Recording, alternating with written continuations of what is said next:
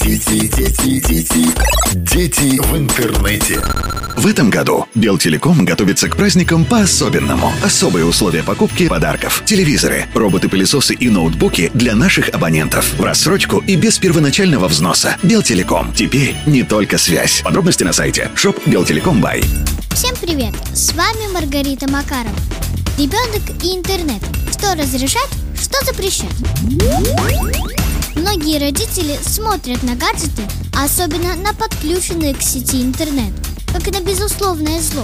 Иногда возникает желание запретить все, что включается в розетку, и вернуть малышей в дни своего детства, хорошие книжки и игры во дворе. Между тем, компьютеры могут быть ядом и лекарством. Как использовать их во благо? Поиск информации в наше время – отдельный навык, которому требуется учить детей. С одной стороны, поисковые сайты неимоверно облегчают эту задачу. Стоит только вбить запрос, и они сразу предложат список ответов. Совсем не то, что идти в районную библиотеку и искать нужную книжку, которая еще может и не быть в наличии. С другой стороны, мамы и папы малышей могли полностью доверять информации из книг. Ее достоверность была гарантирована. Сегодня же мамам и папам придется немало поработать с ребенком, чтобы объяснить, каким сайтам можно доверять, а каким нет. Приходится признать, что без информационно-поисковых навыков сегодня никуда. Это практически такое же важное умение, как чтение или счет. И чем раньше ребенок научится работать с поисковыми системами, тем лучше. И, конечно, особую неприязнь родителей вызывают социальные сети. Однако современные школьники используют их скорее как удобные мессенджеры, где можно создать виртуальный аналог реальной беседы,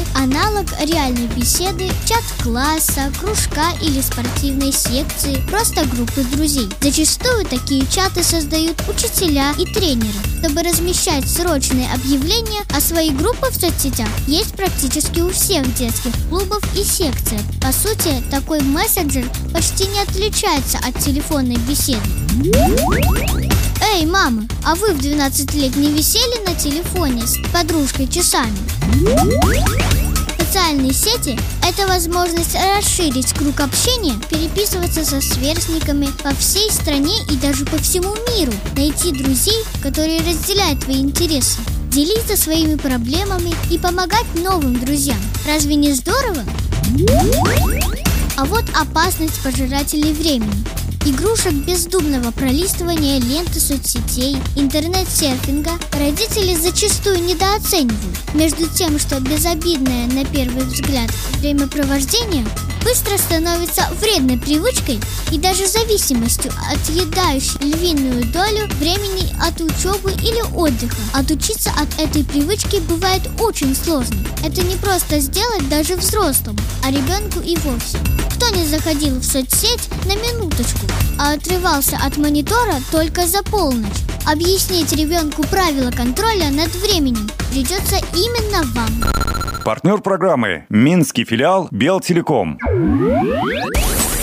Дети в интернете.